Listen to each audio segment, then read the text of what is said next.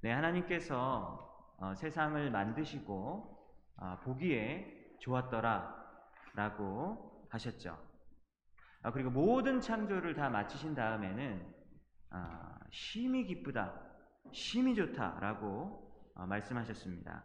그런데 그것을 창세기 1장 그 초반부에 이렇게 이야기하셨는데 지금 바로 얼마 지나지 않아서 오늘 본문을 보니까 어, 하나님의 마음이 슬픔 가운데 가득하다라고 하는 것을 보게 됩니다. 본문 1절을 보니까 어, 이 땅에 사람들의 인구 숫자가 많이 늘었다고 하죠. 어, 그런데 창세기를 보면 우리 사람은 창조되었을 때 하나님의 이미지, 형상을 닮아서 창조되어졌다고 하잖아요. 그렇다면 하나님의 형상을 닮아서 지은 자들의 숫자가 늘어났다면 어, 이 세상에 그 하나님의 향기가 가득해야 할 것 같은데 그러지 않았었던 것 같습니다. 5절의 말을 보니까 사람의 죄악이 세상에 가득했다라고 하는 것이죠. 여러분 텍사스주에 애니스라는 도시가 있어요. 애니스라는 도시는요 3월과 4월에 방문을 해보면 어, 그 블루보넷이라고 하는 파랑색 꽃이 어, 여기 풀만에 있는 그 넓은 평야 이런 것처럼 정말 쫙 펼쳐져 있어요.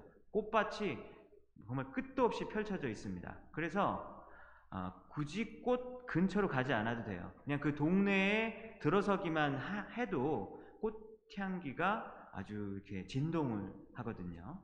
근데 그런 동네가 있는 반면 아, 텍사스의 알링턴이라고 하는 동네가 있는데요. 근데 알링턴은 어, 쓰레기 그 산을 이루고 있어요. 쓰레기 매립장 이런 곳이에요. 그래서 쓰레기가 어, 정말 산더미 같이 끝도 없이 펼쳐져 있거든요. 그러면 그 알링턴 동네에는 뭐가 많냐면 까마귀가 하늘을 정말 너무 시꺼멓게 덮어가지고 어두운 줄 알았는데 보니까 까마귀 새가 날아가고 있는 거예요. 그 정도로 새가 많고 그리고 그 동네에 들어가면 아, 쓰레기 악취가 풍기게 되는 것이죠. 창세기 6장에 나오는 그 시대를 보면은요, 아, 자연 환경을 만약에 살펴보자면 환경 오염 면에서 봤을 때 지금 우리 시대와는 비교가 안 될 정도로 너무나도 깨끗하고 아름다운 곳이었겠죠? 그런데 환경은 아름다웠음에도 불구하고 사람들의 마음이 죄로 가득했었기 때문에 하나님이 보시기에는 죄의 악취가 온 세상에 진동을 했었던 시대였다라고 하는 것입니다. 그것이 영적으로 바라보게 되는 관점이죠. 그래서 하나님께서 이 사람 지은 것을 보시고 애통해 하셨다. 아, 그리고 어, 또 다른 성경 버전에서는 후회하셨다. 라고 이렇게 번역을 하는 거예요. 내가 왜 사람 지었지? 내가 왜 사람을 창조했지? 그 마음 가운데서 하나님 마음 가운데서 근심으로 어, 그리고 고통으로 어, 하나님의 마음이 가득했다라고 하는 것이죠. 근데 뭐 우리 생각은 이런 생각이 또 들어요. 하나님은 전지하신 분인데 모든 것을 다 아시는 분인데 그리고 하나님은 전능하신 분인데 왜 창조하시기 전에 사람들이 그렇게 죄짓고 그런 것을 모르셨을까? 라는 생각이 들지 않습니까? 왜 후회를 하실 일을 하셨을까? 라는 그런 마음이 들 정도다라고 하는 것이죠. 여러분 한번 잘 생각해 보십시오. 도대체 어떤 일이 있었길래 노아의 대홍수라고 하는 이 엄청난 이 하나님의 심판이 그 땅 가운데 임하게 되었을까? 노아의 홍수 대심판은요, 이제까지 내려졌던 하나님의 어떤 심판의 어, 어떤 강도 그리고 규모 면에서 봤을 때 정말 역대 최강 아니겠습니까? 노아를 합쳐서 8명을 빼고 다 죽었거든요. 사람도 다 죽고 그리고 동물도 다 죽고 공중에 나는 새들마저도 다 죽었다라고 성경이 기록하고 있어요. 역대 최대 규모의 심판이 일어날 만한 하나님의 진노가 불러일으킬 만한 도대체 어떤 일이 있었냐라고 하는 겁니다. 이것을 아는 것이 굉장히 중요하겠죠. 2절부터 그 이유가 등장을 하게 되는데요. 이런 말이 나옵니다. 하나님의 아들들이 사람의 딸들의 아름다움을 보고 아, 좋아하는 모든 여자들을 아내로 취했다라고 이런 이야기가 나오게 되는 것이죠. 사람들이 어, 딸만 낳다 얘기가 아닙니다. 어떻게 딸 만 나오겠어요? 뭐 이것은 문학적인 표현인 거예요. 어, 사람의 딸과 하나님의 아들이 이렇게 대조되는 의미로 되어지기 때문에 딸이라는 표현을 썼던 것 뿐이지, 아, 그때는 사람들이 딸만 낳나 보다. 이렇게 해석하시면 안 됩니다. 그래서 어, 여기에서 나오는 이 하나님의 아들들, sons of God, 이 하나님의 아들들은 도대체 누구를 가리키는 것일까라고 하는 의문이 드는데요. 이 하나님의 아들들이 누구였는가 이걸 해석하기가 쉽지가 않아요. 사실 오늘 성경 본문 저는 skip하고 싶은 마음이 너무 많이 들었는데 아 그래도 해야 하지 않을까라는 생각이 들어서 하게 되는데요. 구약 학자들이 오늘 성경 본문 창세기 6장 본문을 들어 가지고요. 이 모세 오경에서 가장 해석하기 어려운 본문으로 꼽거든요. 진짜 쉽지가 않습니다. 그래서 학자들마다 해석을 하는 것이 다른데요. 아, 그 여러 가지 해석 중에서 제가 딱 두 가지만 아, 이렇게 알려 여러분들에게 소개를 하도록 하겠습니다. 첫 번째는요, 이 하나님의 아들들을 뭘로 보냐면요, 아담과 하와가 낳은 아들 중에서 셋이 있었죠, 셋. 이름이 셋. 아담과 하와가 낳은 아들 중에 가인과 아벨이 있었잖아요. 그런데 지난주 설교에서 어, 다루었던 것처럼 가인이 아벨을 죽여버렸잖아요. 그래서 하나님께서는 아벨을 참 예배자로 받아주셨는데 어, 아벨이 죽어버리자 하나님의 일을 할 수 있는 어떤 그런 어, 계보가 끊어지게 되었던 겁니다. 그래서 하나님께서 어, 새 아들을 주시는데 그 아들의 이름이 셋이에요, 셋. 그래서 이 셋의 후손이 바로 하나님의 아들들이다라고 이렇게 보는 해석이 있는 것입니다. 그래서 그 셋의 후손들이 누구였는지가 창세기 5장에 보면 누가 누구를 낳고 누가 누구를 낳고 이런 거 등장할 때가 있잖아요. 창세기 5장에 보면 셋의 후손들이 누구였는지가 아, 나오게 됩니다. 그래서 그 유명한 사람 중에서 에녹 아시죠, 여러분? 에녹. 하나님과 동행해서 하나님과 함께 올라간 사람으로 알려져 있잖아요. 에녹도 후손 가운데 있고요. 아, 그리고 오늘 본문 뒷부분에 읽었던 본문 뒷부분에 등장하는 노아 있잖아요. 아, 당대에 완전하고 하나님께서 보시기에 의롭다고 생각하셨던 아, 그 노아가 그 세세 후손의 그 계보를 잇는 사람 중에 끼어 있다라고 하는 겁니다. 그렇기 때문에 이 하나님의 아들이 누구라고요? 세세 후손으로 보는 거예요. 그리고 사람의 딸들은 가인의 후손으로 보는 겁니다. 여러분 가인은 살인자잖아요. 그래서 그 살인자의 후손을 잇는 사람들이 어, 굉장히 악한 일을 저질렀던 사람들로 보는 것이고요. 그리고 이 하나님의 아들들은 거룩한 하나님의 그 계보를 잇는 세세 후손들로 보았던 것입니다. 그런데 이 하나님의 뜻을 이 땅 가운데 펼쳐야 할 이 하나님의 아들들 세세 후손들이 사람의 딸들을 보는데 뭘 보냐면 아름다운 것만 보는 거예요. 예쁜 것만 보는 거예요. 그리고 나서 여러 아내들을 취했다라고 하는 겁니다. 한 명이 아니죠. 어, 예쁜데 그러면은 또 아내로 취하고, 어, 예쁜데 그러면 또 아내로 취하고, 그냥 막 취하는 거예요. 그 유일한 조건이 바로 외모로 취했다라고 하는 겁니다. 여러분 성경 전체를 보면요. 하나님께서 믿고 신뢰하는 사람들의 무리들이 있는데 성도들이겠죠. 그리고 하나님을 믿는 사람들이겠죠. 근데 그 사람들의 숫자가 전체 이 세상의 인구와 비교해 봤을 때는 항상 소수예요. 그래서 그들을 뭐라 그러냐면 남은 자라고도 표현을 합니다. 그래서 굉장히 적은 소수의 사람들이 그 믿음을 지키면서 어, 이렇게 살아가고 있는데요. 근데 그 소수의 무리 사람들을 사실 하나님이 굉장히 믿고 의지하시는 거예요. 우리가 하나님을 믿고 의지하잖아요. 근데 그런 것만 그런 게 아니에요. 하나님도 그 소수의 믿음의 사람들을 믿고 의지하시거든요. 그런데 오늘 이 세 세우선들이 어, 하나님의 그 뜻을 버리고 그 믿었던 하나님의 그 사람들마저도 아름다움을 봤다라는 건 쾌락을 줬는 거거든요. 쾌락을 좇아서 정신을 못 차리고 아, 그러고 인생을 허비하는 삶을 살았다 라고 하는 겁니다. 그래서 그들이 사실 가인의 후손들에게 영향력을 좋은 영향력을 미쳐야 되는 사람들인데 반대로 가인의 후손들의 어떤 그런 악한 영향력을 받게 되는 그런 아, 처참한 영적 상황에 처하게 됐다라고 하는 그것이 바로 대홍수의 이유였다라고 오늘 본문이 이야기하는 겁니다. 여러분 이것이 첫 번째 해석이고요. 어, 두 번째 해석은 이렇습니다. 이 하나님의 아들들이 이 세 세우선들이 아니라고 얘기하는 거예요. 이 하나님의 아들들이라는 이 표현이 성경에 등장을 하는데 구약 성경에서 총 다섯 번 등장하게 됩니다. 그래서 오늘 본문을 포함하고 그리고 나머지 이제 네 부분이 또 등장을 하게 되는데요. 이 하나님의 아들들이라고 하는 이 표현을 다른 성경책에서 쓰여졌을 때 항상 쓰여지는 의미가 있는데 그 쓰여진 의미가 뭐냐면 천사들이라고 하는 거예요. 천사들. 그렇다면 다른 모든 곳에서 천사들로 어, 해석이 되어진다면 창세기 6장에서도 천사로 해석을 해야지 왜 다르게 해석을 하냐라고 하면서 천사로 해석을 하는 견해가 있습니다. 예를 들면 욥기 초반부에 하나님의 아들들이라고 하는 표현이 등장해요. 여러분 욥 아시죠? 욥이 아, 굉장히 부자였고 아, 자식도 많고 그리고 환경적으로 굉장히 유복한 환경 가운데 있었습니다. 그래서 하늘에서 회의가 열려요. 그래서 사탄이 거기에 등장합니다. 사탄 마귀가 등장을 해가지고 욥을 고소합니다. 정죄합니다. 하나님, 저 욥이 지금 하나님 잘 믿고 있잖아요. 잘 믿고 있는 이유가 있어요. 돈 많고 자식 많고 환경 좋고 그러니까 하나님 믿지 안 그러면 믿을 이유가 없다.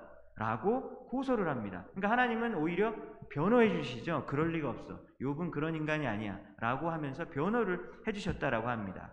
여러분 근데 그 천상 회의에서 등장을 했었던 인물 중에 누가 있었냐면 하나님의 아들들이 있는 거예요. 누굽니까? 여러분 그럼 하나님의 아들들은 누굴까요? 하늘에서 이렇게 하나님과 함께 이렇게 회의를 하고 이렇게 discussion이 벌어지는데 거기에 참석할 수 있는 하나님의 아들들은 누구일 것 같아요? 천사들인 것이죠. 그래서 욥기에 초반부에 등장하는 이 하나님의 아들들을 천사로 봅니다. 다니엘서 아시죠? 구약 성경에 보면은 다니엘이라는 선지자가 있는데 이 다니엘이 어, 바벨론 제국의 포로로 끌려갔었습니다. 근데 그 포로로 끌려갔을 때 왕 중에 아, 느부갓네살이라는 왕이 있었어요. 근데 이 느부갓네살 왕이 어느 날 이제 명령을 내립니다. 금으로 만든 그 신상에다가 절을 하라. 그런데 다니엘의 세 친구 사드락과 메삭과 아벤누고가 금신상에 절을 하지 않죠. 목숨 걸고 우상 숭배를 하지 않았습니다. 느부갓네살 왕이 화가 나서 아, 이들을 아주 뜨거운 풀무불 가운데 던져버려요. 누구를요? 사드락과 메삭과 아벤누고 세 명을 집어 던졌어요. 근데 풀무불을 잘 지켜보니까 네 명이 있는 거예요. 소름 돋지 않습니까? 네 번째 사람이 누군지 잘 지켜보니까 아, 그 다니엘서를 보니까 뭐라고 표현이 되어 있냐면 신들의 아들이라고 표현이 되어져 있는 거예요. 거기에 또 어떤 신의 아들이라는 표현이 등장하게 됩니다. 그래서 과연 이 네 번째 인물은 누구인가라는 것을 두고 어, 성경학자들이 구약 시대에 등장한 예수님이다라고 보는 견해가 있고요. 아니면 어, 천사, 하나님의 메신저 이렇게 보는 경향 또 이런 견해가 있다라고 하는 겁니다. 그렇다면 다니엘서에서도 어, 하나님의 아들이라는 이 표현은 어, 무엇으로 해석이 된다라는 것이죠? 천사라고 해석이 되어진다라고 하는 겁니다. 그렇기 때문에 창세기 6장에 나오는 이 하나님의 아들들도 천사로 해석을 해야 된다라고 보는 견해인 것이죠. 그래서 이 해석에 의하면 하나님의 아들들과 사람의 딸들이 결혼한 것은 타락한 천사들과 인간이 성적 결합을 했다라고 이렇게 결론이 내어지는 것이죠. 그러면은 우리 생각에 이건 또 뭔 소리야? 어떻게 천사랑 인간이 그렇게 성적 결합을 하나? 이런 생각이 들기 때문에 좀 받아들이기가 좀 어려운 부분이 있죠. 그래서 이 사실 이런 이 견해는 보통 교회에서는 많이 안 받아들여지는 견해인데 사실 학계에서는 구약 학계에서는 이 견해가 가장 유력한 아, 그런 어, 해석으로 받아들여지고 있어요. 그래서 이 예, 견해가 뭐 이상하다라는 생각이 들 수도 있겠지만 여러분 한번 소돔과 고모라를 한번 생각해 보십시오. 여러분 소돔과 고모라에서 어, 아브라함의 조카가 살고 있었잖아요. 누구죠? 롯이죠.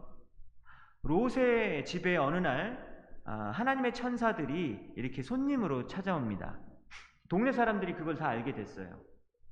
그래서 동네 사람들이 뭐라 그러냐면 빨리 하나님의 천사 빨리 나 우리한테 내놓으라고 협박하고 위협합니다.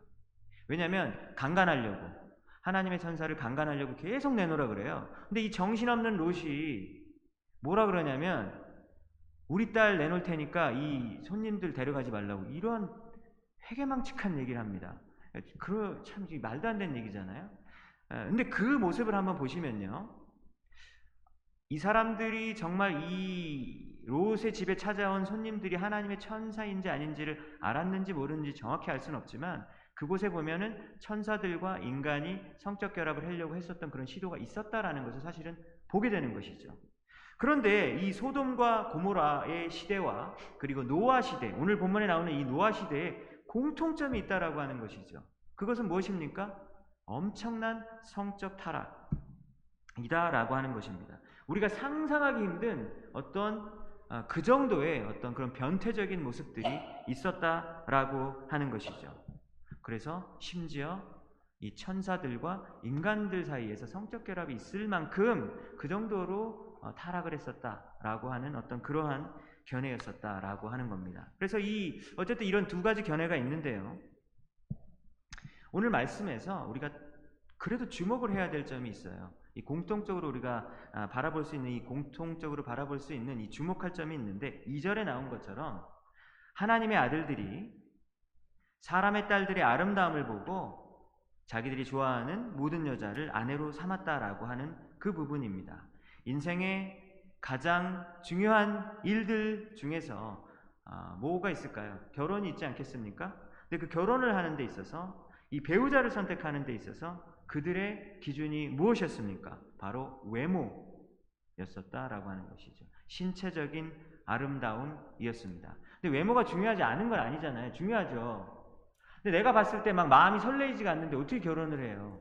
그거는 안 되는 것 같아요. 외모가 중요합니다. 남들은 다 못생겼다 그래도 내 눈에 보기에 너무 예쁘고 마음에 설레이고 잘생겼다 생각하면 결혼할 수 있는 거잖아요. 그래야 결혼할 수 있는 거죠.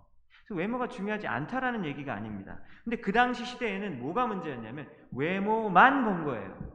외모 말고는 아무것도 보지 않았다는 바로 그것이 바로 문제였다라고 하는 것이죠. 근데 우리 그리스도인들은 무엇을 보아야 하겠습니까? 사람을 볼 때?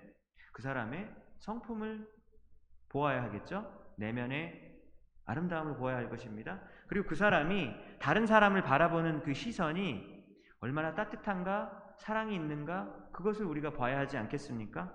하나님을 경외하는 마음이 이 상대방에게 있는지 없는지를 보아야 하지 않겠습니까?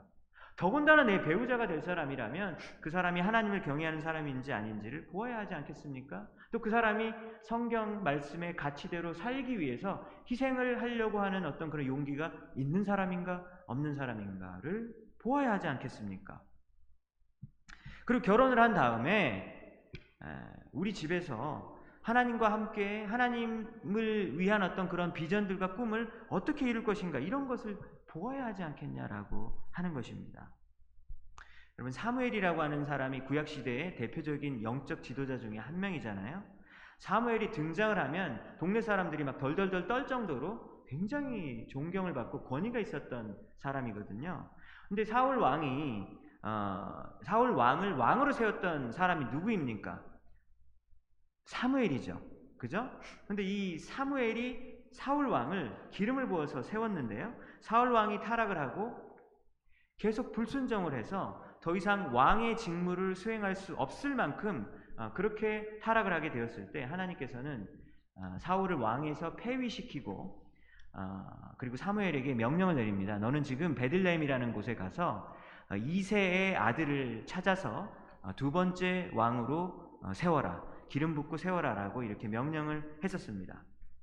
그래서 사무엘이 베들레헴 동네에 가서 이제 왕을 세우러 이제 엘리 집안에 가게 되었습니다. 어, 그런데 이 첫 번째 아들인 엘리압을 보게 된 거예요. 아, 이세, 이세의 집에 가게 됐는데 그 이세의 첫째 아들 엘리압을 보게 된 겁니다. 근데 엘리압을 보자마자 들었던 생각이 뭐냐면 아, 이 사람은 여호와의 기름을 부음 받을 만한 사람이구나라고 하면서 마음, 마음 가운데서 확신이 있었어요. 그래서 왜 그랬을까? 하나님은 엘리압을 어, 왕으로 세울 마음이 없었는데 왜 그런 실수를 했을까? 이런 생각이 들어지는데요. 첫 번째 왕이었던 그 사울 왕이 기록을 보면요. 이스라엘의 그 어떤 사람보다 키가 컸었다라고 이야기하고 용모가 준수했었다라고 해요.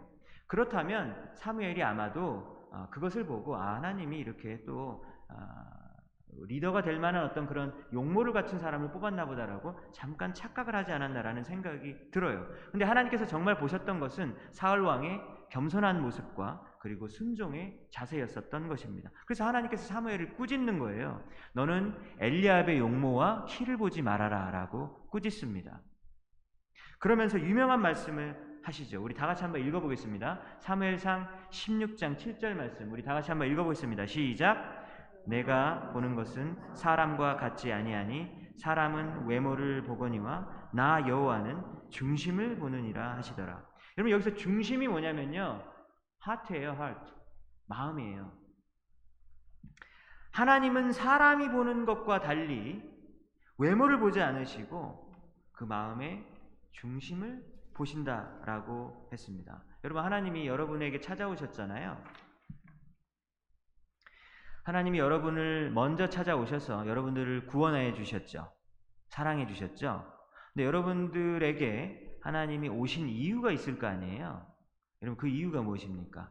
하나님이 내 외모에 반해서 아니면 하나님이 내가 돈 많이 버는 걸 알아서 아니면 하나님은 내 인종을 보고 아니면 내 혈통을 보고 그 무엇을 보고 심지어 하나님은 뭘 보지도 않습니까? 하나님을 위해서 얼마나 열심히 일하느냐 그것도 보지 않아요. 그것은 구원의 조건이 아니거든요. 여러분 그러면 하나님이 보시는 유일한 딱 한 가지가 있다라고 하는 거죠. 여러분 그것은 무엇입니까? 믿음. 믿음만 보시는 거예요. 여러분 믿음은 무엇입니까? 하나님을 의지하고 신뢰하는 마음의 중심이잖아요. 하나님은 오직 믿음만 보십니다.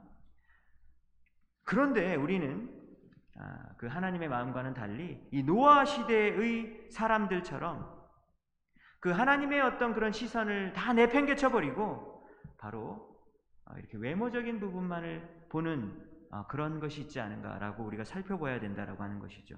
여러분 그런 일이 있을 때 우리가 다른 사람을 쳐다볼 때 이 시대의 모든 사람들처럼 외적인 어떤 그런 모습들과 조건만을 따지게 될 때 어떤 일이 벌어지게 되냐면요. 3절을 한번 보세요. 하나님의 영이 떠나게 되는 것을 보게 됩니다. 여러분 우리가 왜 외적인 것들을 보게 되고 왜 그런 아름다움들만 보게 되는 것입니까? 동물적인 욕구에 몰두하기 때문이겠죠. 그래서 그 욕구가 아, 그 사람의 인생을 이끌어 나가는 동력이 되어지는 겁니다. 그래서 오늘 아침에 딱 일어나서 아, 오늘 하루를 살아가는 데 있어서 어디 힘이 필요하잖아요. 오늘 하루를 살아갈 수 있는데 힘이 필요하는데 그 동력이 뭐냐 하면 그 바로 동물적인 욕구다라고 하는 것입니다. 뭐가 아니라 우리 안에 계신 하나님의 영이 아니라 우리에게 말씀하시는 그 하나님의 영이 아니라 아, 우리가 우리에게 있는 어떤 동물적인 본성들이 우리의 삶을 이끌어 간다라고 하는 것이죠. 여러분 그러한 모습들이 무엇입니까?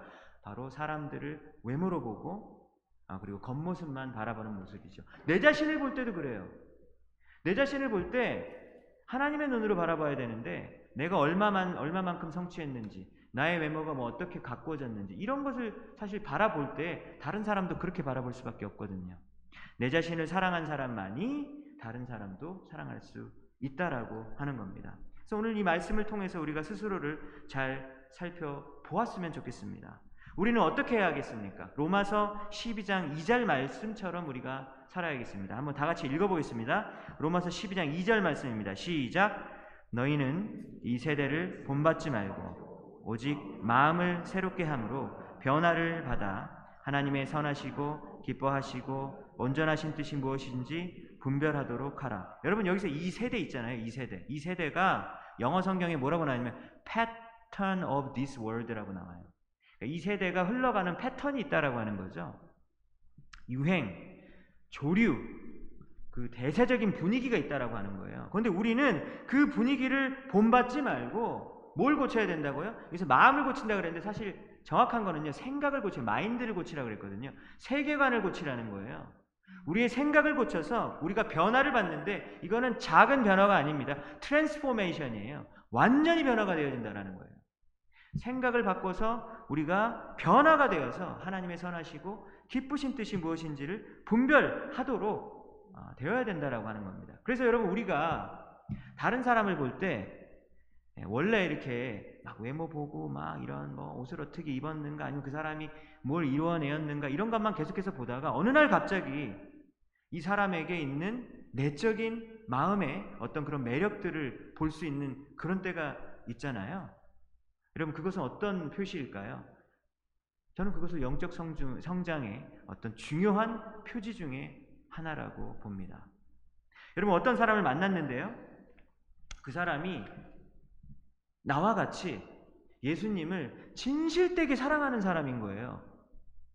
그래서 그 한 가지만 보고도 내 마음이 녹아져 내립니다. 아, 이 사람도 나와 같은 길을 걸어가는 사람이구나. 이 사람도 정말 내가 추구하는 그 예수님을 사랑하는 길, 그리고 하나님의 길을 추구하는 그 길을 걸어가는 사람이구나라고 하면서 마음이 열리고 그리고 이 사람을 막 사랑하고 싶은 마음들이 불일들이 일어나는 어떤 그런 아, 모습들이 여러분들에게 보인다면요. 그건 정말로 좋은 증상인 것이죠. 영적 성숙의 모습의 한 가지 지표는 무엇일까요? 다른 사람의 내적인 모습을 발견할 수 있는 것입니다. 여러분 그것이 바로 하나님의 시선이기 때문이죠. 여러분 그러한 축복을 누리시는 여러분 되시기 바랍니다. 여러분 그것이 바로 오늘 뭐 본문 말씀이 이야기하고 있는 것이죠. 우리의 두 눈으로 보여지는 것만 보는 것이 아니라 마음의 눈으로 볼 수 있는 그 영적인 통찰력이 열어졌을 때 그것이 바로 진정한 하나님의 축복이다라고 하는 것입니다. 여러분 오늘 말씀을 통해서 두 번째로 우리가 살펴볼 수 있는 것은요. 하나님이 인간들의 죄악을 참으시잖아요. 성경에 계속 보십시오. 하나님이 인내하시는 분이다. 하나님은 오래 참으시는 분이다. 이런 얘기가 계속해서 등장하거든요. 근데 하나님께서 계속해서 막 무한정으로 참으시는 건 아니에요.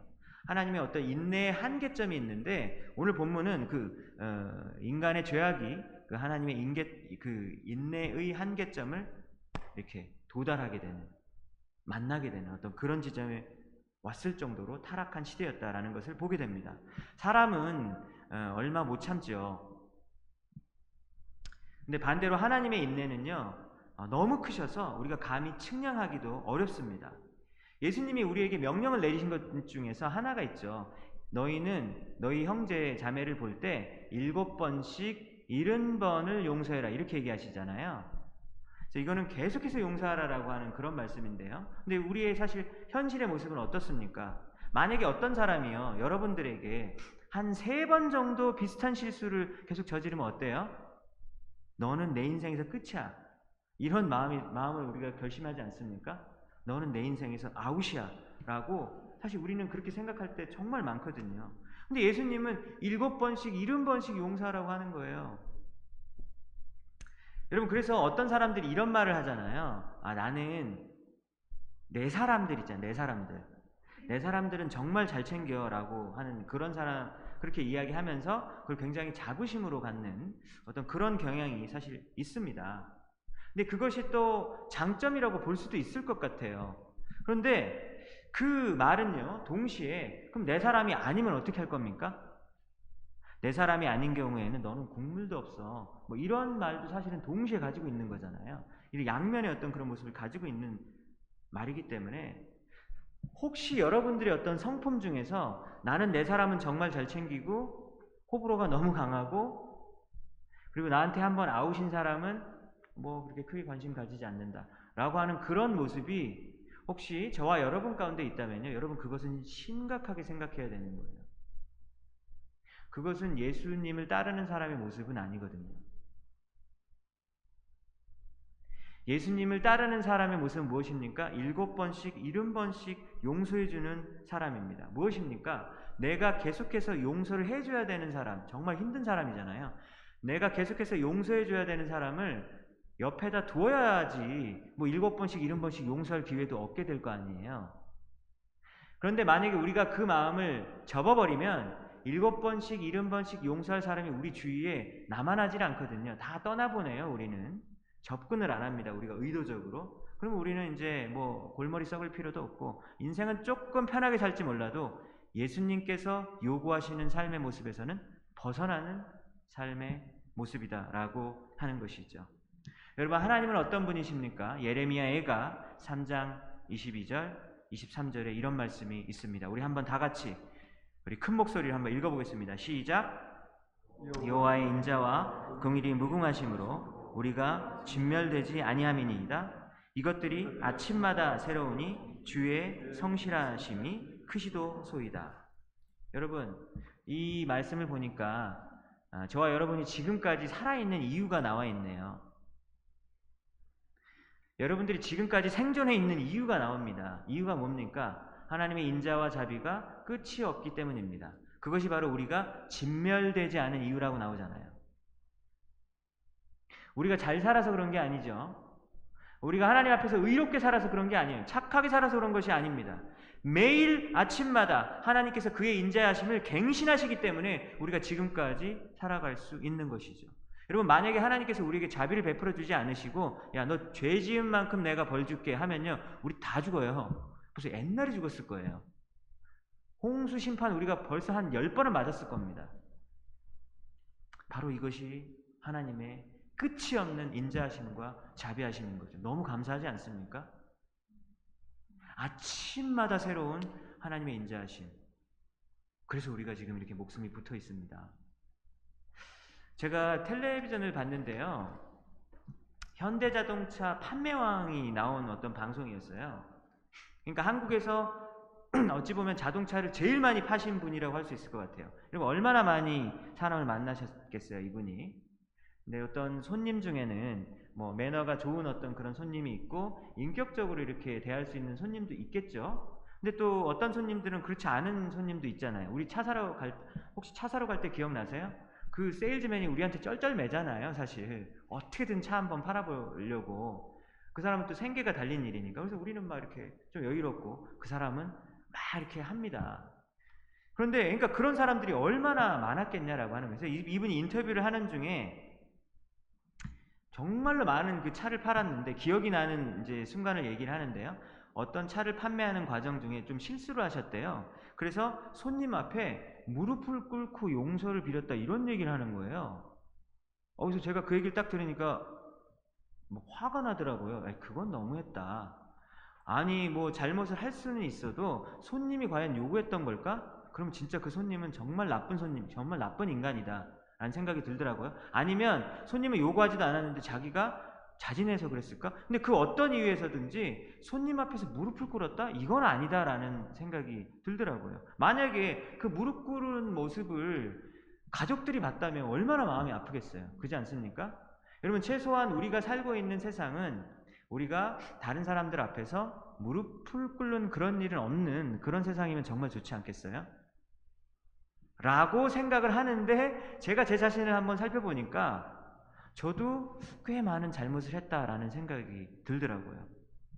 예를 들면 제가 처음 만나는 사람들에게 무례하게 행동을 하고 또 말을 했었던 적이 꽤 있었던 것 같아요. 막 고객 선택에 전화 전화 걸 때 막 불만을 얘기하면서 제가 막 이렇게 무례하게 얘기했었던 적이 막 생각이 나더라고요. 근데 사실 여러분들은 그런 모습을 모르시죠? 그죠? 제가 그런 사람으로 보이진 않잖아요. 그죠? 여러분들이 그런 모습을 알았다면 오늘 설교 니나 잘해 그러면서 안 들으실 거 아니에요. 그죠? 근데 사실 이런 모습들이 누구에게나 다 있지 않습니까? 우리에게 어떤 그런 숨기고 싶은 어떤 그런 죄악의 모습들이 다 있다라고 하는 거예요. 여러분, 근데 그 모습을 누가 보냐면 하늘에 계신 하나님은 그 모습을 다 보고 있는 거예요. 그러니까 하나님이 얼마나 고통스러우실까라는 생각이 듭니다. 그래서 오늘 본문의 그 6절이 이해가 되어지는 것이죠. 여러분 제가 오늘 아침에 구글을 어, 서치해 보니까 오늘 전 세계 인구가 몇 명이냐면 추정을 하더라고요. 79억 1000만 100명 뭐 이렇게 나오더라고요. 어, 저 사실 깜짝 놀랐어요. 저는 사실 인구가 아직도 65억인 줄 알았거든요. 근데 오늘 아침에 보니까 79억 명이 이제 아마 2000 좀 이제 몇 달 있다가 80억에 어, 도달하게 되는 거예요. 우리 인구가. 정말 많아졌더라고요. 네. 그래서 제 이 얘기를 제가 말씀드린 이유가 뭐냐면 사실 우리는 주위에 좀 못된 사람들 있잖아요. 좀 이렇게 인간성 안 된 사람들, 예의가 없는 사람들 몇 명 보십니까? 한 몇 명 정도 보잖아요. 그죠? 뭐 손으로 꼽을 수 있을 만큼 많지는 않거든요, 사실. 그래서 근데 우리는 그 사람들 때문에 때로는 삶이 너무 힘들고 아, 진짜 저 인간만 없으면 내가 좀 살겠다라고 하는 생각이 들 정도로 그럴 때가 있잖아요. 근데 우리가 이 정도인데 하나님은 어떠시겠냐라고 하는. 몇 명을 보신다고요? 79억 1000만 명 보신다고요. 오늘도. 그 죄악의 모든 모습을 다 본다라고 하는 거예요. 여러분 그런 찬양이 있잖아요. 하나님께로 더 가까이 갑니다. 고통 가운데 계신 주님 이런 찬양 있잖아요. 근데 제가 그 찬양을 사실 부르다가 항상 이런 생각이 들었거든요. 아니 무슨 하나님이 왜 고통 가운데 있어? 이 찬양 좀 성경적으로 맞지 않네. 그러면서 저는 사실 그 찬양을 좀 부르다가 말고 막 이 찬양 안 되겠네 이런 생각 가졌거든요. 근데 오늘 본문을 보니까 이해가 되더라고요. 아, 하나님이 진짜 고통 가운데 있으시겠구나. 여러분 그렇습니까? 하나님께서 전 세계 모든 사람들의 그 어, 못된 모습들, 그 죄악의 모습들, 그 미움과 혐오의 모습들, 그 변태적인 모습들, 그 모습들을 하나님은 매일매일 그 고통 가운데 노아의 시대에도 보셨고요. 지금 바로 우리가 살고 있는 이 시대에도 보시고 있겠다라고 하는 생각이 들어지는 것이죠. 여러분, 노아의 홍수 때 사람들이 다 죽어가고 그랬잖아요. 아, 진짜 고통스러웠겠구나라는 마음이 드는데요. 노아의 홍수 때 가장 고통스러웠던 존재는 사실은 심판받는 대상이 아니라 심판하시는 하나님이셨어요. 하나님께서 이 모든 세상을 보시고 지었고 창조하신 다음에 너무 신이 아름답다고 말씀하셨고 좋다고 말씀하셨는데 본인이 만든 그 세상을 그리고 본인이 스스로 허물어야 되었을 때 얼마나 마음이 찢어지는 듯이 아프셨겠냐라고 하는 겁니다. 하나님이 바로 가장 큰 고통 가운데 있으셨다라고 하는 것입니다. 여러분 지금 우리가 살고 있는 이 시대와 오늘 본문에 등장하는 이 노아의 시대의 모습 가운데 흡사하고 비슷한 모습이 굉장히 많아 보입니다. 이러한 시대를 살고 있는 저와 여러분들은 하나님의 고통과 슬픔에 일조하는 것이 아니라 노아처럼 하나님이 보시기에 의롭고 사람들이 보는 관점이 아니고 하나님이 보시기에 흠잡을 것이 없고 그리고 하나님과 함께 걸어가시는 여러분들 모두가 되시기를 주님의 이름으로 축원합니다.